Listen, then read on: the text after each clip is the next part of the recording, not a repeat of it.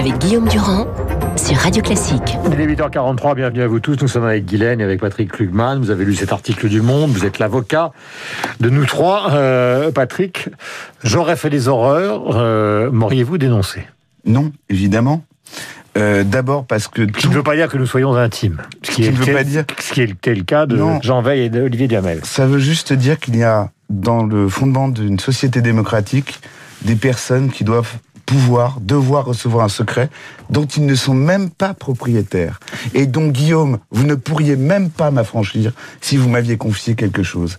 Et si on s'assoit là-dessus, Hmm. alors tout part. Et par ailleurs, je vais vous dire exactement ce que je pense de cet Vous article. voulez mettez votre masque au-dessus de votre bouche, voilà. Il est aussi beau. c'est pas faire un cadeau aux victimes que de faire de mauvais procès. C'est pas faire un cadeau aux victimes que de faire des, des procès en capillarité. Et à un moment donné, moi je me demande si le problème immense, gigantesque, posé par l'inceste, par le silence, c'est vraiment le même que celui du conseil d'administration du siècle de Sciences Po. Non, mais il n'était pas obligé de le promouvoir au siècle. Enfin, s'il savait. était Non, non, non, obligé. non. Non, mais je- je- j'entends, je ne dis pas que je l'approuve, j'entends votre argument sur le secret. Mais de là à lui dire, ou à l'aider à accéder à la présidence du siècle, c'était quand même peut-être pas une obligation. Mais c'est pas l'essentiel. On en est au combientième article du Monde et de Madame Ariane Chemin sur Sciences Po, sur le conseil d'administration, sur les liens d'amitié. Est-ce que c'est ça le problème? Vous Ou est-ce que c'est le presse, problème Ça marche, ça intéresse mais les gens. Très bien, je connais la presse. Mais moi, si je demande à Ariane Chemin, qui lui a dit, par exemple, que Marie-France Pizier avait parlé à, à Jean Veil, mais elle va se rouler par terre, elle va me dire, mais maître, j'ai le secret des sources. Et elle aura raison. Hmm. Alors pourquoi des gens qui sont les dépositaires d'un secret ne comprennent, ne comprennent pas qu'il y en a un autre, qui que ces deux-là sont tout aussi fondamentaux? Pourquoi alors que Ariane Chemin nous dit que tout Paris savait, on s'en prendrait au seul qui savait, peut-être, Paris. mais ne pouvait pas parler. Il ne pouvait pas parler. Hmm. Bah, l'argument, l'argument, je le suggère à, à Guylaine, euh, l'argument, c'est dire on a changé de morale. C'est plus la même morale. Oh, non, je trouve Oula, que oula. là, faut pas s'aventurer sur ce terrain. C'est Euh, l'argument qui est donné. oui, oui. Moi, moi, je vais vous dire, quand j'ai vu ça à la une du Monde, euh, ma première réflexe, c'était de pas le lire. Parce que je trouve ça assez écœurant. Euh, je, je ne dis pas qu'il n'y a pas chez Jean Vel peut-être une, une faiblesse de moralité, de pas aller voir son copain, de lui dire faut, faut, voilà, tu peux plus maintenant euh, être au siècle, je sais pas, lui parler. Mais à partir du moment où le fils, le père, personne ne parle, la mère, tout le monde enterre le secret. Je veux dire, c'est pas hein, une personne extérieure aller aller à la police en disant j'ai appris euh, par oui dire que euh, voilà il s'est passé ça. Ça. Ça fait des années que la famille a choisi le- de d'enterrer ce silence. Une personne extérieure, c'est un peu compliqué euh, d'aller déterrer le truc. Bon après, il y a une faiblesse de moralité de dire bon bah je continue à le promouvoir, à le faire entrer au siècle, à Sciences Po, etc. Mais euh, cette espèce de procès d'une caste, d'une société à travers un membre qui a failli, mais c'est stalinien, c'est stalinien comme procédé. Ça ça n'existe pas. Qu'on dise que dans les années à post 68 il y a eu un laxisme Bah, On moral. ça maintenant la cancel culture. Oui, mais que comme on ne peut pas, puisqu'il s'est prescrit, Hum, peut-être Oui, qu'il y aura c'est- une enquête, mais- on verra. Il y a mais une c'est- enquête. mais- mais- mais euh, Guillaume. Il y a une enquête. Il on va voir c'est- si c'est c'est prescrit. c'est- c'est léniniste, ça veut dire, ça veut dire, vous êtes, vous, vous habitez telle avenue, Enfin, vous vous habitez dans entendu parler de la cancel culture. Les gens disent, puisqu'on ne peut pas arriver à obtenir des résultats juridiques, on va obtenir des résultats Mais oui, mais c'est dégueulasse. Guillaume, euh, David Abiker a, souligné... s'appelle Télémer. Non, mais voilà. David Abiker précédemment a souligné cette phrase. Le frère de Jean Veil le soutient. Non mais vous vous rendez compte où on en est C'est-à-dire que maintenant, euh, alors Jean Veil a su et Jean Veil travaille avec un autre avocat qui est son frère et son frère le soutient. On en est là. Et pendant ce temps-là, moi, j'ai Priscilla à Tourcoing. Quand elle va parler, la gendarmerie l'envoie balader. Moi, la semaine dernière, à Paris, au tribunal, dans une affaire d'abus sexuel, un- une jeune procureure à Paris me dit, écoutez, on va quand même pas mettre l'enfant dans un conflit de loyauté, on va pas faire d'enquête. Et ces gens-là, vous voyez, ils n'auront pas rien de chemin. Ils n'auront pas d'article du Monde. Pourquoi il y aura même, il n'y a pas eu d'article dans la Voix du Nord. Mais ça, ça n'intéresse personne. Donc, quel est le problème? C'est le conseil d'administration du siècle? Ou c'est l'inceste. Mais à un moment donné, chacun est un peu face à ses responsabilités, le journal Le Monde aussi. Alors, je vous rappelle que nous avons reçu il y a une semaine Sophie Chauveau qui a écrit sur un livre extraordinaire qui s'appelle La fabrique des pervers, qui raconte comment, euh, de génération en génération, euh, sa famille s'est autorisée justement à avoir des relations sexuelles avec les enfants euh, pour des raisons qui sont des raisons justement qu'elle a expliquées, qui n'étaient pas simplement sexuelles, mais qui étaient aussi des raisons Et- de et pouvoir. et ça arrive C'est chez dans- Gallimard Et, et, ça arrive sorti dans tous les milieux sociaux. sociologiques. Exact. Bien sûr. Question. Tout à l'heure, le professeur Raoult était mon invité. Il, alors, on a parlé évidemment de, de des variants, des, des, du virus et des vaccins. Mais à la fin, il a eu cette phrase à propos de ce qui nous attend probablement, qui est le confinement. Il a dit, au fond, maintenant, il faut être clair, même si on lui a fait des reproches, hein, mais il, il, il dit, il faut être clair, il faut soigner les gens et ne pas les rendre fous en les reconfinant, car, dit-il, les cas de psychiatrie sont en train d'exploser, les jeunes, ça va pas du tout, et donc il met en avant cette responsabilité qui est évoquée dans les journaux ce matin, mais qui devrait peut-être euh, entrer en ligne de compte dans une décision qui prendra le président, que doit prendre le président de la République. Donc est-ce qu'il faut tenir compte de cette connotation qui est une connotation psychologique Guylaine Bien sûr, je pense que le président de la République euh, prend son temps justement parce qu'il veut tout faire pour éviter le confinement, à la fois en raison de la situation psychologique de certains, notamment des jeunes, en raison aussi euh, du coût économique euh, d'un reconfinement. Je pense qu'il il souhaite ardemment l'éviter. Maintenant, le confinement est une procédure archaïque, moyenâgeuse pour faire baisser la tension. Alors c'est très bien, j'entends beaucoup de gens dire comme Raoult, arrêtons, que les vieux restent chez eux et les obèses et puis tout ira bien, les autres ils ont une grosse grippe et c'est pas très grave. Sauf qu'on a vu ce que ça donne. C'est-à-dire que le virus, il se répand et plus il se répand, mmh. statistiquement vous avez des mutants. Alors des mutants plus faibles, mais des mutants plus forts aussi. Plus vous avez de contaminité, plus c'est pas par hasard que vous avez des mutants qui viennent de Grande-Bretagne, qui mmh. viennent du Brésil, qui viennent de pays de Californie, de pays où on a laissé faire. Donc une pandémie, si on ne lutte pas, elle s'installe. Aujourd'hui, c'est 80 ans et obèse. Demain, ça sera 60 ans. Après-demain, ça sera 40 ans. C'est-à-dire qu'il y a un moment où il faut quand même que la société se protège. Enfin, c'est un risque à prendre. Moi, je veux bien. Mais Monsieur Raoul n'est pas président de la République. Non, mais il ne pas de juger Raoul, dis simplement que le problème. Bah, le jour où vous êtes président de la République, vous, vous, êtes vous face... avez vous-même dit, vous êtes face à une problématique.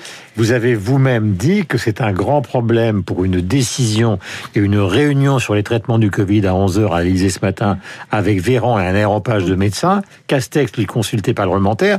Visiblement, ils sont dans une Mais sorte d'entre-deux. Parce ils que veulent ils éviter, veulent... le, éviter le confinement. Et depuis le début, d'ailleurs. Et en même temps, il ils parlent de confinement depuis, serré. Donc... euh. Depuis le début, d'ailleurs, il faut reconnaître ça à Emmanuel Macron, il, il espère presque plus dans le traitement qu'en le vaccin. Hmm. On a oublié le traitement, mais peut-être que ce qui va nous sauver, ça va peut-être être un traitement. Hmm. Parce que si on n'a plus de cas graves et qu'on peut les traiter, à ce moment-là, on est, on est sauvé. Hmm. Mais le, alors que le vaccin, on voit quand même que ça façaille. Hein.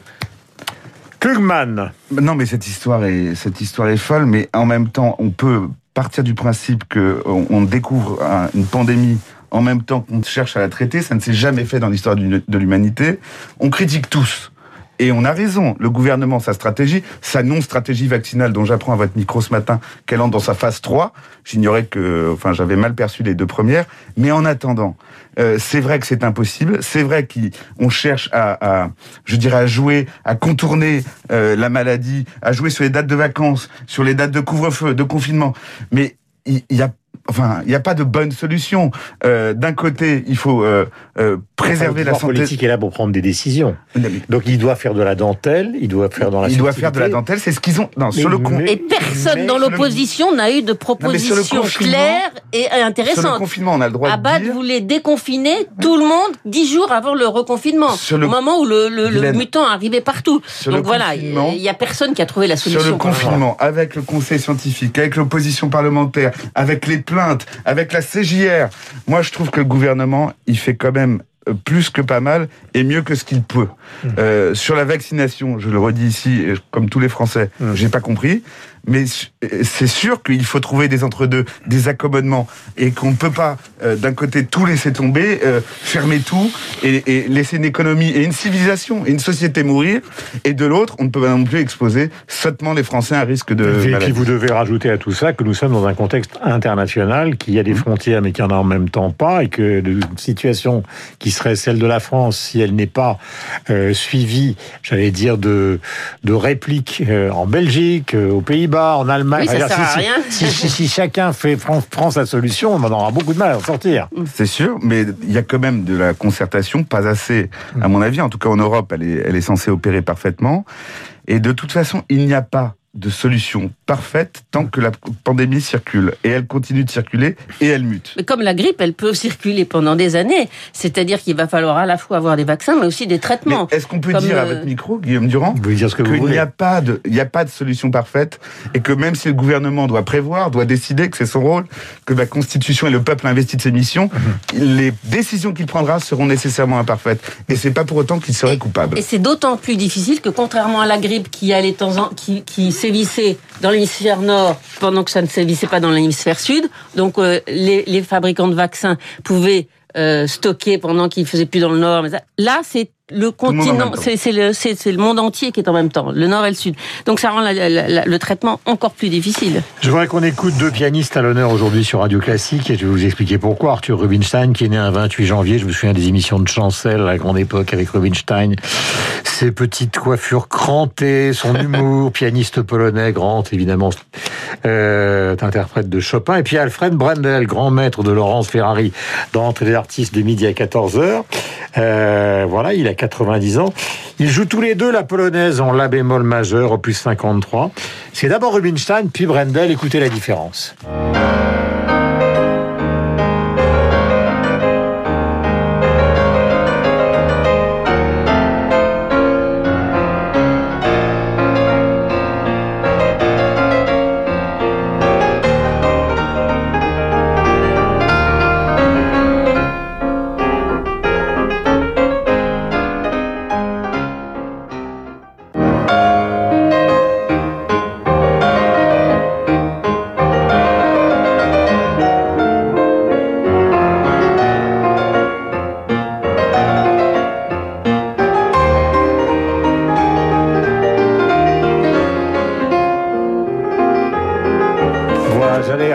Perception personnelle, j'allais dire plus rythmique avec Brendel, plus mélodique avec Rubinstein, mais ce n'est qu'une C'est bien appréciation- résumé.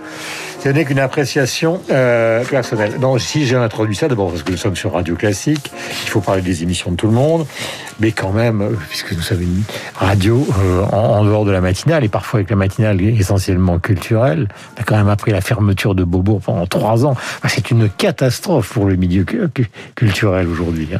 Alors je sais bien que on pense aux restaurateurs, on pense aux commerçants, on pense aux industriels, on pense à mais il y a tout un secteur d'activité qui est sinistré. Alors- euh, Classiques aujourd'hui, musiciens classiques, musiciens de jazz, tout ça c'est terminé. Guillaume, je vais lancer un appel à votre micro puisque vous m'y invitez. Hier, j'ai mis un, un- j'ai mis un petit post sur Facebook. J'ai découvert une librairie, La Rose de Java, qui n'est dédiée que à Kessel et Gary, qui avec la pandémie est menacée de fermeture. C'est un endroit totalement insolite et il y a une cagnotte qui s'est montée. Si au moins on peut sauver Gary et Kessel dans leur représentation physique à Paris, cette matinale, Guillaume Durand, n'aura pas été librairie Rue Campagne Première. Rue Campagne Première, ça vous touche de ne plus pouvoir aller à l'opéra, au théâtre euh, On, on- en rêve. On en rêve parce qu'en plus, c'est pas seulement de ne pas aller au théâtre ou au cinéma ou à une exposition, c'est que quand vous rencontrez encore quelques amis, etc., la conversation Ne Elle- tourne que ne, ne tourne plus sur euh, les, choses essentielles comme la cré- une création à l'opéra, comme un, comme euh, une nouveauté au cinéma. Et donc on, on tourne autour de Netflix et, et le Covid. Il y a un moment, euh, c'est étouffant. Mais la France n'est pas le pays le pire là-dessus parce qu'il y a tout de même quand même beaucoup d'aide. Et il y a quelques créateurs qui s'enferment et qui, qui vont peut-être nous créer des choses formidables euh, face, à, face, face à ce confinement et face à cette toujours, euh, situation inédite dans l'histoire. On s'est toujours figuré la fin du monde comme quelque chose de biologique et on se rend compte que finalement la fin du monde c'est plus pouvoir embrasser quelqu'un qu'on aime, plus pouvoir aller au, au cinéma si on en a envie ou écouter un concert. Enfin, nous en plaignons pas par rapport à la guerre. On peut quand même fait. téléphoner, on peut parler par euh, par euh, vidéoconférence, on peut, on a de quoi manger, on a de quoi On se nourrir. euh, voilà.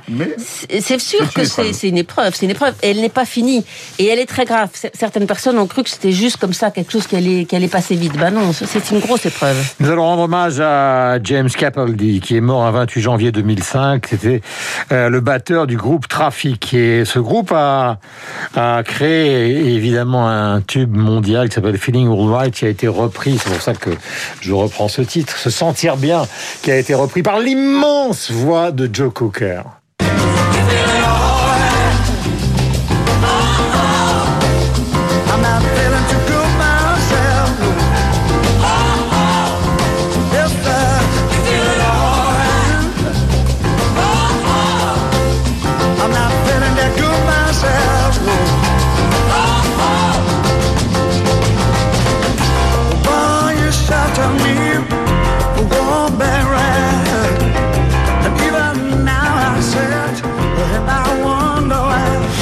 Hier, Lucille Bréau dansait dans sa cuisine en écoutant Joe Cooker, Feeling Alright, donc titre de trafic.